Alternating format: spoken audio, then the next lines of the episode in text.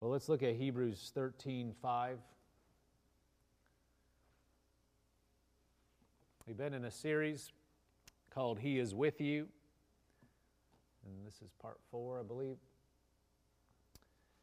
Hebrews 13 5 says, Let your conduct be without covetousness. Be content with such things as you have.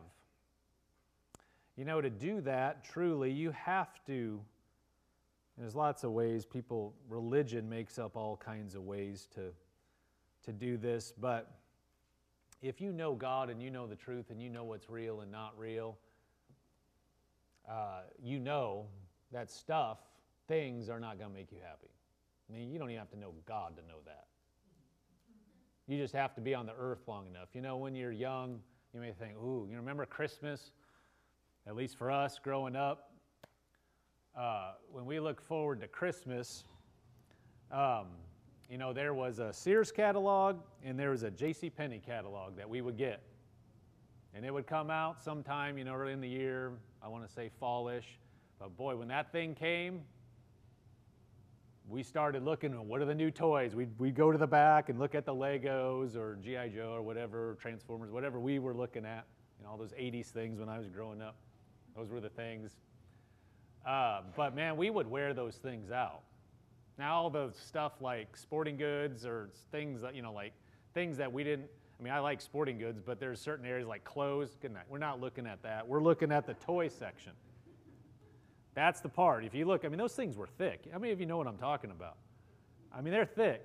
But there's a little, there's a this you know section in the back. That's what got worn out. The rest of it, ah, take it or leave. We don't, you know, we won't even look at it. Those are all pages that are stuck together. But you know, we, you'd look over it, and look over it, and look over it, ooh, ooh, and then you get to that place where almost Christmas and you just can hardly stand it. just like, seem like the days are going so slow. I've told this story before, I might as well tell it again. It's not Christmas time, but it'll fit. Uh, I don't, I, now I forget exactly how old I was. Um, but anyway, it was, we would always open a gift on Christmas Eve. We'd end up opening them. We'd open like a Christmas one in the day, but then we'd open the rest. We'd end up opening them on Christmas Eve. We'd say we are going to wait till the next day, but we uh, ended up opening them. So like Christmas Eve was when we'd open all of them. And I'm telling you, there was this one Christmas Eve where, you know, we, we were waiting around like, like normal. My dad had to do some work. Got, had to run an errand and, and run down to uh, this person's place and, uh, you know, we had this red and white Chevy van, you know, full size van, where it had, you know, you had your front doors on each side, the passenger and the, the driver, but then on the passenger side in the back, it just had one big swinging door. You know, not like a minivan where there's two doors and, you know, a hatch and. There was, open the big, and then there was one big sliding door. How many of you know what I'm talking about there? The big full size vans. So anyway, we, we myself and uh, my two brothers, my dad, we were like, you know, we're trying to pass the time. So it's like, oh, we'll go with you. And we went down, we got in the truck and, and went down and ran this errand. And I don't know why that stuck that day stuck out in my head. I just remember us, you know, you're just waiting for the night, waiting till we can open gifts and just anything to make the time pass. And so I remember going down there and, and my dad said this. He said, just be patient. He goes, pretty soon, it'll all be over. You'll, you'll have opened your gifts, all that's going to be done. And he said that that year. And guess what? Pretty soon, there's a flurry of uh, wrapping paper and everything's open and it's all done. Next day, we're playing with all that stuff. So then the next year, it was getting close to Christmas and you know, and probably it was he said probably said the same thing on Christmas Eve, but he said, "You remember where we were last year?" This is probably why it sticks out in my mind because he said, "You remember us when we went to so and so's house and we all got the the the, the van and, and went down there? You guys remember that? That was a year ago. Remember what I said? Pretty soon, all going to be over." And I heard that throughout the years a number of times. He, he would remind us. That's why it remi- that's why it stuck out to me. but you know, you, you got, you're looking forward to the thing, can hardly stand it, and then it's done, and then you got it, and then guess what? What else they got, you know, in the catalog, or what else they have, you know, that I don't have? You know, if you're getting Legos, I used to get Legos. We'd get a set and we'd put it together and we'd put all different things, and then guess what? You want the next one, right? My kids were the same way. They have so many Legos down there. But no, stuff is never going to satisfy us. You get, I mean, you get it and you're like, ooh. if, you know, when you're young, sometimes people are older, they think, ooh, if I only had such and such, if I could get that car, if I got that ranch or, you know, got whatever, that would make me happy. You know that's not true. Because you've gone through it enough, you realize you got the thing and, ah, it's cool for a while, but it doesn't, it doesn't fill you. Doesn't make you happy. Might, you know, give you some goosebumps for a while, but it doesn't, it doesn't create peace in your life for sure. It says, let, let your conduct be without covetousness, be content with such things as you have. That's all intro. That's all free. Everything that we said so far, wasn't planning on saying that. But be content as such things with such things as you have. How are you going to be able to do that? You got to know God. But a lot of people do a lot of dumb stuff because they're seeking after stuff instead of knowing that he, he is with you. You don't you can be peaceful because of that, and you don't need to be constantly running around trying to get stuff because it won't make you happy anyway. For he himself has said, I will never leave you nor forsake you. That alone, that's worth all the money in the world. Knowing that right there. He'll never leave you. God is with you. What money? Are you going to trade that for money? It's, it's not even worth comparing. So we may boldly say, The Lord is my helper. I will not fear. What can man do to me? Talking about trusting Him. Look at uh, the NLT version, 13.5, Hebrews 13.5 in the NLT. It says, Don't love money, be satisfied with what you have. Second part says, For God has said, I will never fail you, I will never abandon you. That's the part, that's the part we're focusing on. He said, I will never fail you. God said that. Never fail you, never to abandon you. In the Amplified, can we skip to the second slide? It says, For he, God himself, has said, I will not in any way fail you, nor give you up, nor leave you without support. I will not, I will not, I will not in any degree leave you helpless, nor forsake you, or nor forsake, nor let you down, or relax my hold on you, assuredly not. He's saying, I, am not going to leave you, I'm not going to let you go, I will always be there. Period. That is worth more than anything else. To know that and to be convinced of that and we need to be convinced of that. That's why we're spending time on it. It's because we need to understand that He is with us all the time, that He'll never leave us, He'll never forsake us, and we can trust Him. People may fail you. I will be bold and say people have failed you. No, that's not that bold. We all know that's true. that's just a fact of life. Somebody has failed you sometime. We all know that. Just didn't have to be alive that long. Somebody's failed you, but God won't. God will never fail you. We read this too. Look at Isaiah 41:10. Let's look at that, and we'll just read some of the scriptures as a foundation that we've um, read before. If you didn't hear the me- earlier messages, go on our website. Uh, you can watch them, or you can listen to them, or on our podcast, you can listen to any of them, catch up. Uh, we spend some time on this, so there's some different aspects, and it'll be a blessing to you.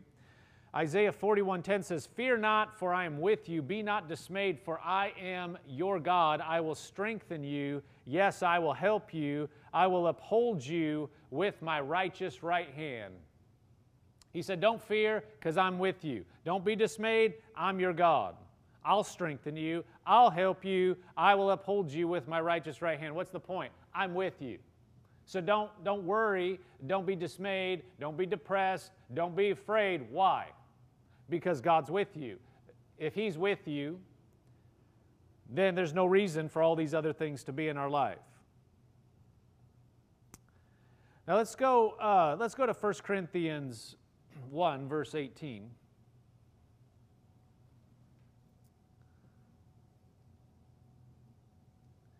So he is with us. And he just we just read in Isaiah 41 if he's with us, you don't fear, you don't be dismayed. He's going to strengthen us, he's going to help us, he'll uphold us.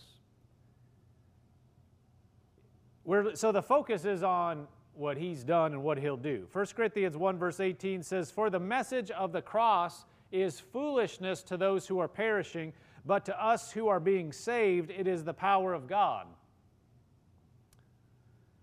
For it is written, I will destroy the wisdom of the wise and bring to nothing the understanding of the prudent.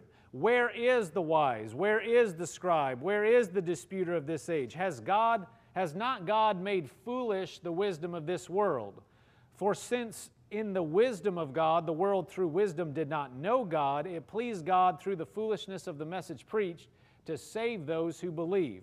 For the Jews request a sign, and Greeks seek after wisdom, but we preach Christ crucified, to the Jews a stumbling block, and to the Greeks foolishness. But to those who are called, both Jews and Greeks, Christ, the power of God and the wisdom of God. Because the foolishness of God is wiser than men, and the weakness of God is stronger than men. They're talking about God being with us. And it's saying here, look, you know, not that God is foolish, but it says the foolishness of God is wiser than men, and the weakness of God is stronger than men. So God's not foolish, but it's saying, look, God's, God's least thought is wiser than anything that men could dream of. And then it says, the weakness of God is stronger than men. Again, not, not that God is weak, but it's saying God's little finger is stronger than anything by far, far and away, not even worth talking about that men can come up with. There's no comparison. Well, we're talking about Him being with us. So, what does that mean? Well, if He's with us and He is the Almighty and He is not limited, His power is beyond comprehension, His wisdom is beyond anything we can know. If He's with us, then that means you and him are a majority. Now, we don't wrestle against flesh and blood,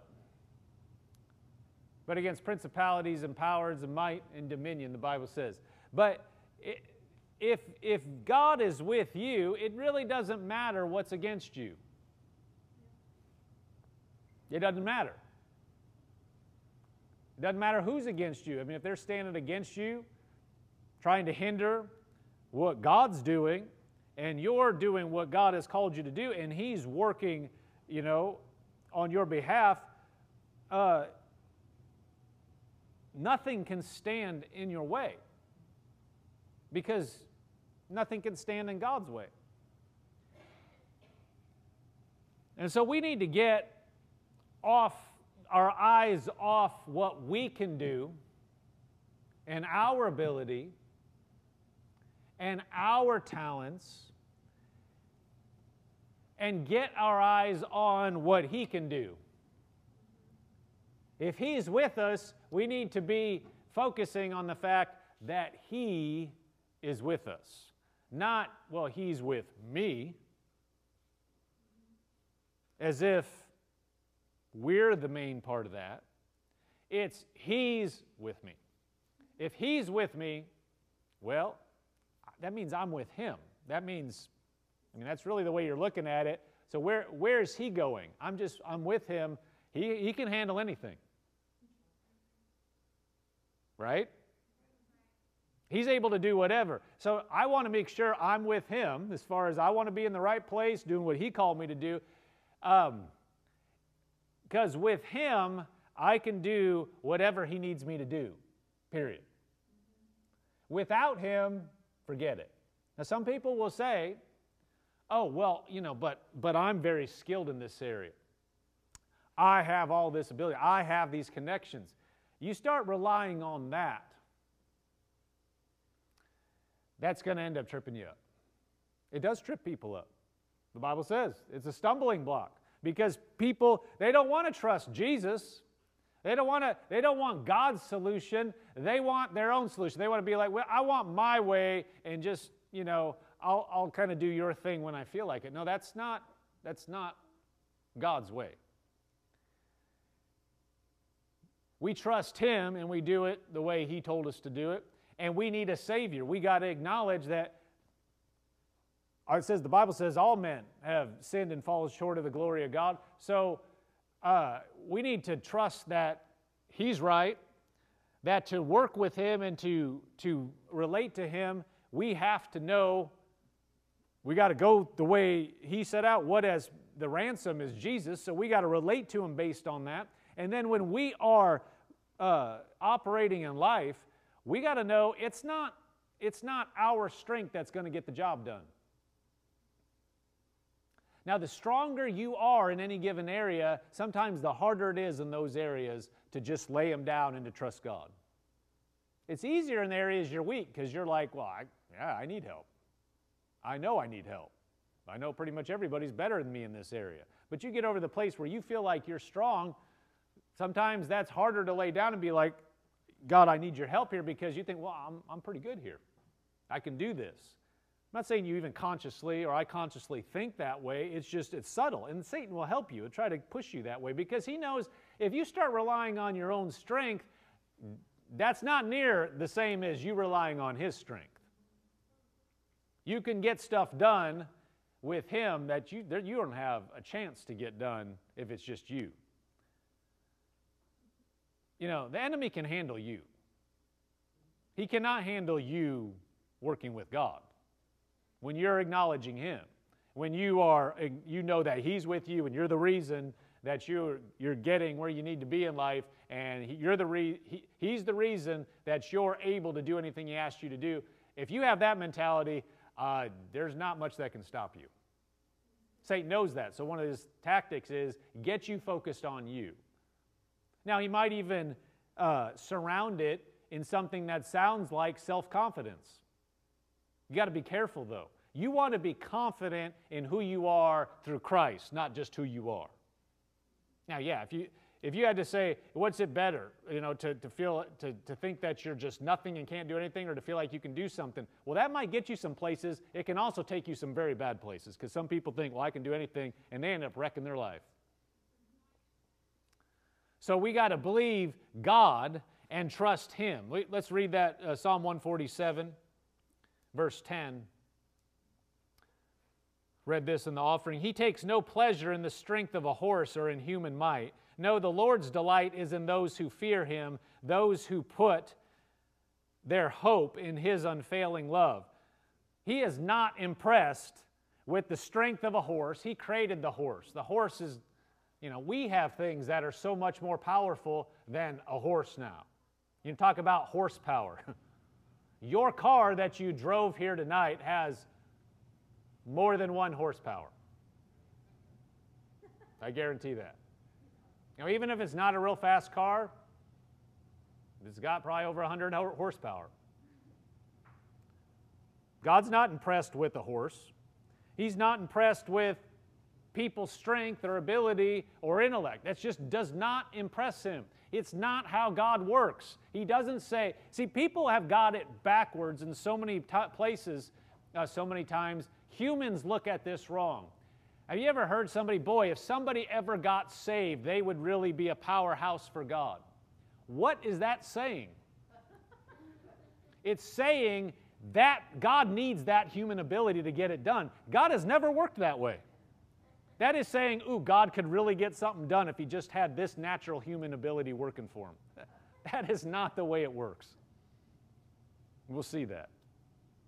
it, it is not God is not saying, ooh, if I could just get that person, you know, in my lineup, we could really do some, you know, I was going to say damage. That's probably the wrong thing in this context, but you know, if you were in sports, you might say that. We're going we're to going to mess the other team up, but you know, you know what I'm saying. God is not impressed with people. He's not impressed with their ability. What he is impressed with, it says in verse 11, it says, No, the Lord's delight is in those who fear him, those who hope in his unfailing love. That's what impresses him. Not, not the ability of the person, but do they have they laid down everything that they have whatever ability they have at his feet? That's impressive. And that's the only way it's going to be useful to him. As if it is consecrated to him saying lord whatever you want me to do whatever you need me to do that's what i'm going to do. You know billy graham wrote in his autobiography, he said the thing that would that he would think about. You think Billy Graham? Billy Graham was, uh, you know, known throughout the world. Shared Jesus. You know, presidents talked to him. He, he was very well known for being an evangelist. And he said this He goes, My biggest concern is if I was actually supposed to do something else with my life, like, you know, if I was supposed to be a plumber or something. Then I missed God. That way, and you, people, the way natural thinking is, oh, there's no way. Are you kidding me? People do stuff in their own strength all the time. And people look at it and say, well, no, of course you're doing the right thing. His concern, which is why he was, I believe why he was used the way he was, is, Lord, I want to do whatever you want me to do. I don't care what it looks like. And if I was doing, if I was supposed to do something else, I missed it. Doesn't matter what it looks like to people. I missed it. I did the wrong thing, and therefore I failed. Because God doesn't need your ability, He just needs your heart, He needs your availability. He need, doesn't need your strength, He needs your, God, you're what I need. You, you, you understand it's Him and that He can get it through to you. We're talking about God being with you. Well, this is this is so important. We need to understand He is with us, and if He's with us, then we can deal with whatever we come in contact with. He's not looking to see if you can handle it in your own strength. He's saying, Can you handle it with me? Well, of course, the answer is yes, but we need to know that. We need to realize whatever you're asking me to do, I can get that done. So we can look at something that God's asking us to do, and you can either look at it through the lens of your own strength can you do it, or it, can you do it with Him? If you can do it with Him, which if He's asking you to do it, you can. Doesn't matter if you see a way, doesn't matter if you think it's, you know, out of your league. It has nothing to do with it. It's did, did he ask you to do whatever? And are you going to trust him? Because if he's with you, then it can get done. Look at the next verse, uh, 1 Corinthians 1.26. We'll pick up the same passage we were reading earlier. It says, For you see your calling. You know, we, the last verse we had read was, Because the foolishness of God is wiser than men, the weakness of God is stronger than men. So then, 26, he says, For you see your calling, brethren, that not many wise according to the flesh, not many mighty, not many noble are called. Why? Well, God is, it's up to Him. I mean, you, ever want to know about somebody specifically, go ask Him. He may tell you, he might not. Why is so and so used in a certain way? Well, if it's, you probably don't need to know. But He's the one that knows. Verse 27 says, But God has chosen the foolish things of the world to put to shame the wise. Notice it says, God has chosen the foolish things of the world to put to shame the wise. Did that on purpose. And God has chosen the weak things of the world to put to, to shame those, th- the things which are mighty. And the base things of the world and the things which are despised, God has chosen and the things which are not, to bring to nothing things that are, that no flesh should glory in his presence. But of him you are in Christ Jesus, talking to believers, talking to Christians, who became for us wisdom from God and righteousness and sanctification and redemption, that as it is written, He who glories, let him glory in the Lord. He said he's done this so that no flesh would glory in his presence. No, nobody's going to be able to say, This was me. You know, Satan. Satan is full of pride. That's, that's why he was cast out. He, he was so full of pride, he thought he could take on the Almighty. You think, well, that's just dumb. Who would believe that? Well, pride will blind you. Anybody thinking I can take this, I can take care of life on my own, you're blinded. That's, a, that's, that's not true. Well, you may be able to get some stuff done, but there's some things you bump up against you cannot get done. Certain doctors' reports, they say it's impossible. Even in 2021, with everything we have, we cannot do anything for you. But God, with God, all things are possible, and His will is healing and wellness all the time. So with Him, it's possible. You might reach a financial situation that you say, well, in my situation, this is impossible. I, I, can't do anything about it. Well, you could think of certain people on the planet that could probably help you out of that, let alone God. God can get it, He, he can help you out. But He's not going to. The thing is, we don't go and say, well, it was just me. You honor and trust Him. He's, it says that those who glory or those who are going to honor, that you, you do it, you're honoring Him. In other words, you're saying, Glory to God, I honor you, not, Yep, I did that. That was all me. I didn't need any help from God. That's dangerous ground. God will use your ability when it's consecrated to Him, but it might not even be in the way you think. Paul said, When I'm weak, I'm strong. He said, When I'm feeling the weakest, then I'm strong because I'm actually trusting Him. Now it's not limited by your ability, it's limited by His, which is unlimited. That's the place you want to be. It's not bad to be in a place where you don't see how, you don't see, you don't, you think it's beyond what you can handle or your team can handle or whoever that you're dealing with. That's okay because then you're relying on Him. And sometimes you get the, you, you get the best things, results, when, when you're, you're past looking to you. Because sometimes when it's you, you think you can figure it out. And then you mess it up because that's not what God had in mind. You're just thinking, okay, how can I do this? When all along he's thinking of something else. He's got a different plan, and if you get ahead of him, you might get something, you know, it's like Abraham and Ishmael. He thought, you know, God told him he was going to have a son, and he said, Well, I know how we, this can happen. Going to take his maidservant, not Sarah, who is barren, but God had a different plan. With God, it's possible. With men, uh, things are. There, you bump up against certain things that are impossible. But God is able to do through people what they themselves they don't know how they could do it. Other people may not know how they could do it. But through God, it's possible. Let's look at Judges 6, verse 1. We're going to look at Gideon. Now, Gideon, you may have heard of Gideon. Gideon was um, one of the people that's in Judges that helps to save Israel. Judge, you know, has the connotation of a, a savior in this context, and people what happened over and over during this time in, with Israel is they would go and serve God. So they got in the promised land and things were going well. But when that generation and everybody that had seen the miracles that had happened and how they got brought in, when, that di- when they died off, the Israelites, they started going off and they didn't serve God. They just went right off and they started doing other stuff. And then somebody would bail them out.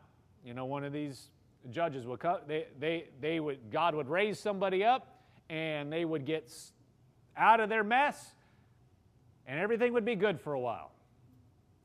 And then the Bible say after a little bit, they went off track again and then they would have to get bailed out again. And this just kept happening. Read the book. It just it just keeps happening, but uh, God's, God's faithful to, to help them. But this is one of these instances. So they've just gotten out of another mess, and it's been okay for a while. And then we pick up in Judges 6, verse 1. Then the children of Israel did evil in the sight of the Lord. And that's what it keeps saying. So before this, if you look at it, they've had us, they've had some time where nothing, everything's peaceful, and then verse 1. Then the children of Israel did evil in the sight of the Lord, again, you could say. So the Lord delivered them into the hand of Midian for seven years. Now, I'm not knocking them. We don't have any stones to throw. If you want to get up and say, who hasn't done something that you've done before and that, you know, multiple times in your life? Everybody in here has dealt with something where you've done the same thing more than once that you shouldn't have done and you know it. So we don't have any stones to throw. All we can do is look at this and we can learn. The Bible says these are examples. They're not, they're not accounts so that we can mock and throw stones and say, oh, they're so stupid. No, you look in the mirror, we've done the same thing. If we're honest, may have not been that long. If you've ever been in that situation where you found yourself doing something you shouldn't have done, then we need to do it, look at it through that lens, and we need to know God's a good guy, He's merciful, and we're in the new covenant. We're not in the old covenant. So thank God we have a better covenant. But it says, So the Lord delivered them into the hands of Midian for seven years, and the hand of Midian prevailed against Israel. Now, let me just say this as well. You, don't, you can keep the scripture up because we'll, we'll pick it up here. Um, but God told them what would happen if they didn't serve Him. This is not like God playing a game with them. He said, if you serve me, it's going to go well. Look at Deuteronomy 20. I mean, he said from the beginning, if you serve me, you're going to be blessed. If you don't, it's not going to go well. And, and your enemies are going to overtake you. That's exactly what happened. So God is not saying, oh, I'm going to deliver you. He said, this is what my word says, and it's happening. It's just, it, that's, that's, the, the, those are the results. So verse, if we, so that's what's happened. So now if we skip down to verse 11, so in between these verses, it describes how Midian, the Midianites are just, Israel just keeps dealing with them and they're basically overrunning them and all that. So we pick up in verse 11. Now the angel of the Lord came and sat under the terebinth tree, which was in Ophrah, which belonged to Joash the Abiezrite and his son Gideon threshed wheat in the winepress in order to hide it from the Midianites. And the angel of the Lord appeared to him and said to him, The Lord is with you, you mighty man of valor. Verse 13 Gideon said to him, O my Lord, if the Lord is with us, why then has all this happened to us? And where are all his miracles which our fathers told us about, saying, Did not the Lord bring us up from Egypt? But now the Lord has forsaken us and delivered us into the hands of the Midianites. Verse 14 Then the Lord turned to him and said, Go in this might of yours, and you shall save Israel from the hand of the Midianites. Have I not sent you? Verse 15 So he said to him, O my Lord, how can I save Israel? Indeed, my clan is the weakest in Manasseh, and I am the least in my father's house. And the Lord said to him, Surely I will be with you, and you shall defeat the Midianites as one man. So the angel of the Lord came to him and said, Look, called him a mighty man, and said, I'm going to use you to deliver Israel from the Midianites. And he says, How can that happen? I'm not even the strongest one of the people I know. What, how could that happen? See, what's he looking at? He's looking at the natural. He says, my, my clan's the weakest in Manasseh, and I am the least in my father's house. In other words, I, I, my family's the weakest, and then I'm the weakest in my father's house. Why are you picking me? Why are you coming to me? I, he's totally looking at the natural and what he sees and saying, There's no way. In verse 16, it says, The Lord said to him, Surely I will be with you, and you shall defeat the Midianites as one man. Surely I will be with you. So he's saying, No, no, you, you got it wrong, and we're not looking at you. Tough guy. Not you. It's me. I'm going with you. I'm going to help you. And some that's, that's what that's what our mentality is. You're like, God will ask you to do something where He's leading you and you're saying, Why? Why me? You know I'm not that good. And He said, Wait, wait, wait. No, no. I'm going with you. I'm going to be with you.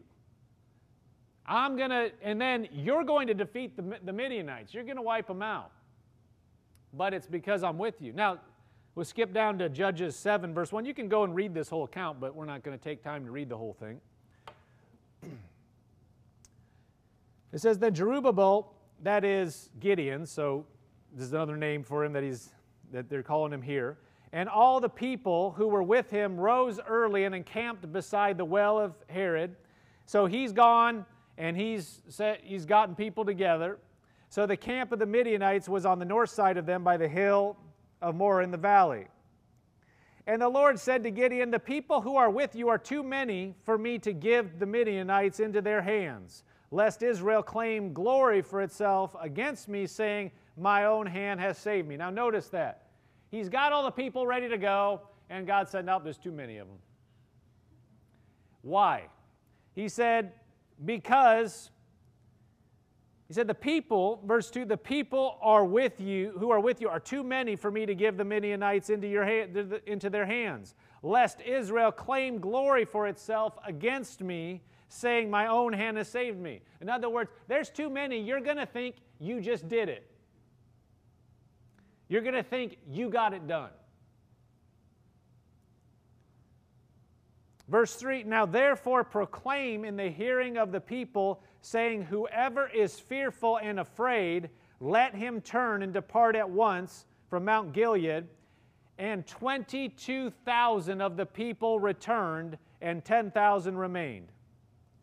So he said, verse 3 Whoever is fearful and afraid, let him turn and depart at once. So he's saying, Look, if anybody's afraid, go home now. And 22,000 of the people returned. So they went, and 10,000 remained. So evidently they were at 32,000. Now they're at 10. Verse 4 But the Lord said to Gideon, The people are still too many. Bring them down to the water, and I will test them for you there. Then it will be that of whom I say to you, This one shall go with you, the same shall go with them, or shall go with you, and whoever, whomever I say to you, This one shall not go with you, the same shall not go. So he brought the people down to the water, and the Lord said to Gideon, Everyone who laps from the water with his tongue, as a dog laps, you shall set apart by himself, likewise everyone who gets down on his knees to drink. And the number of those who lapped, putting their hand to their mouth, was 300 men. But all the rest of the people got down on their knees to drink water. Then the Lord said to Gideon, By the 300 men who lapped, I will save you and deliver the Midianites into your hand. Let all the people, other people go, every man to his place. So now you have a fraction of what he had before. Now he had 10,000 people. God said, you know, the ones that drink water this way, we're getting rid of. The ones that drink water the other way, those are the ones I'm going to use. And so they came down to 300 people, and God said, that's what I'm going to use. So they're not looking at the number. They're looking at the fact that God is with them and God will help them. So this is totally not a numbers thing anymore. If you're looking at numbers, they're done because you see how many people, it ends up saying how many people they end up taking out. So in verse 19, Judges 7, verse 19, then says, So Gideon and the other, and the hundred men who were with him came to the outpost of the beginning of the middle watch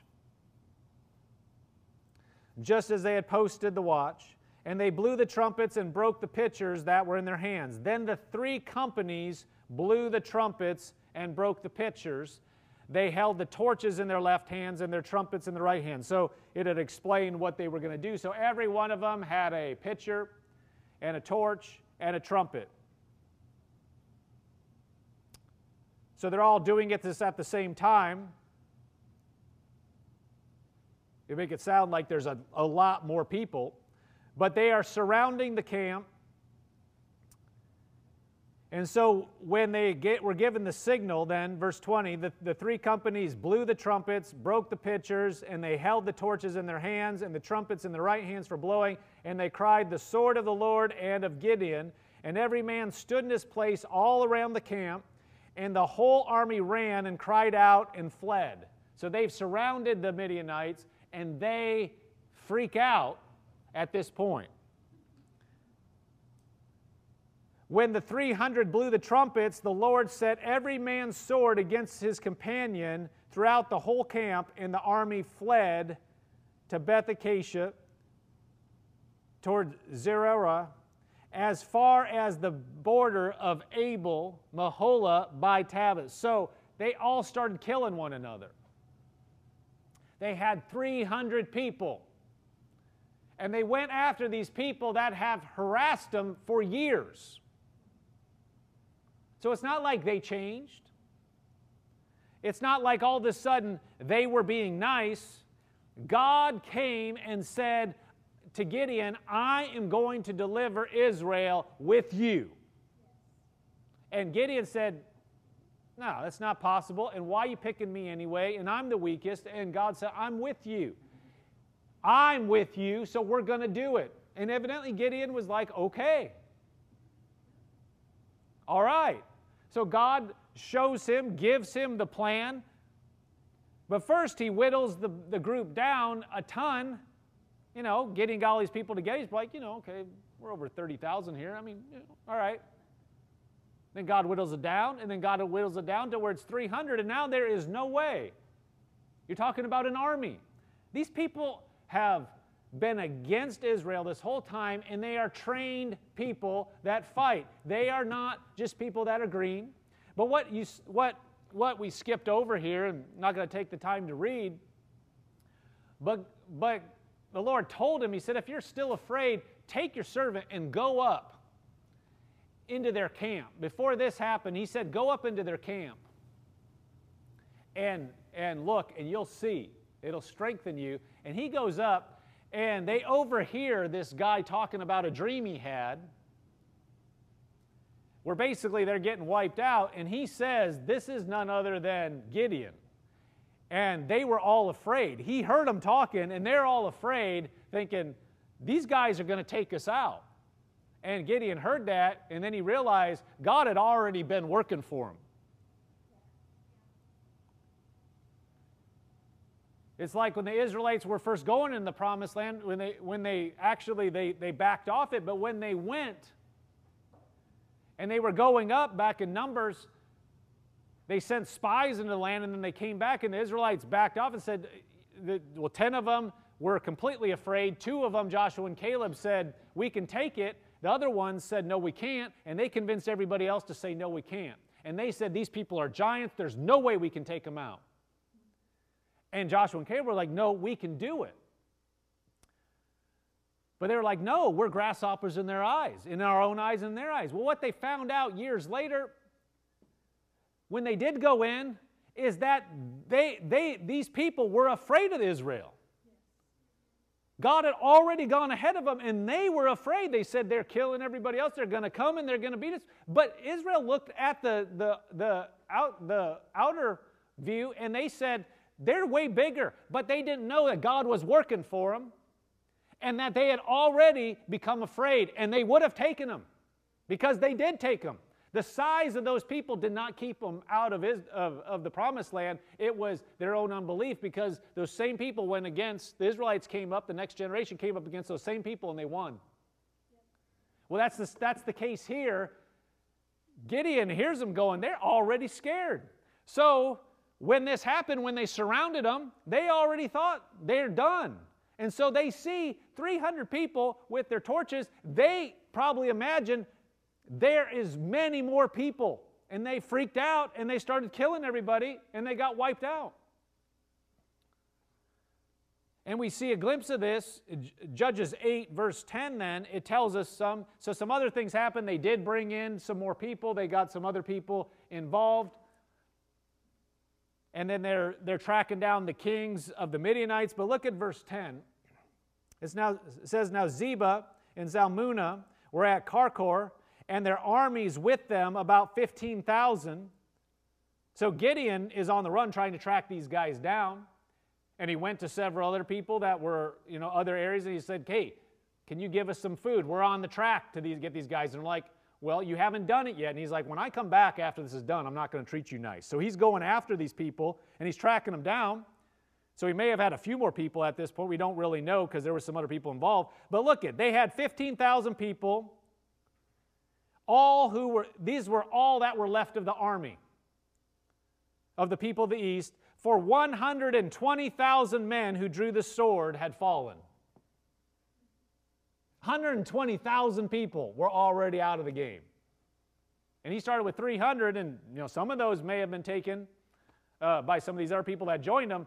But it, it, it, you know it wasn't a lot because God at the beginning took them out, took them from 30,000 down to 300. Wasn't like at the end, all of a sudden they added them back. No, they wiped them out with hardly anybody. Verse 11 says, Then Gideon went up the road of those who dwell in the tents on the east of Nobah in Jogbehah, and he attacked the army while the camp felt secure. When Zebah and Zalmunna fled, he pursued them, and he took the two kings of Midian, Zebah and Zalmunna, and routed the whole army. He's on a roll. I mean, he can't be stopped. He's got a fraction of the people, but he's he's knocking them out left and right. Why? Because of them? No, because God's with them. God is with them. And that's what we need to understand. We're talking about God being with us. Well, what does this mean for us? If God's asking you to do something and He's with you, don't look at anything else. Don't look at your ability. Don't look at your past. Don't look at the, you know, anything that's standing in your way. Look at him and realize if he's asking you to do it, he has a way. You don't need to understand it all. You just need to know he's right and he'll help you and you'll be victorious. You just have to look at him. Gideon could have backed off at any given time, been like, there's no way. I don't see how this is coming down. I don't understand it. But he was so bold. He was like, as he's going to take these guys out at the end, these two kings, when he saw people that wouldn't help him, he's like, I'm going to come back because we're going to go get these guys and then we're going to come back and I'll deal with you. But this is happening. He knew. He, he evidently believed God and he, he was confident, not in himself. You know it wasn't in himself because at the beginning he was like, no, no, no, I don't want to go. But something changed. He's believing God. He's believing that through his strength he can do it. Ephesians 6:10 says, "Finally, my brethren, be strong in the Lord and in the power of his might." We need to understand it's through his might, it's through his ability, it's not through our ability. He's not impressed with the ability of a person. He's impressed with somebody that looks to him. Amen. He can use you. He can use me. Amen? If He's with us and He's for us, we know He is, then we just go with Him. We follow Him, we be strong in Him. Amen.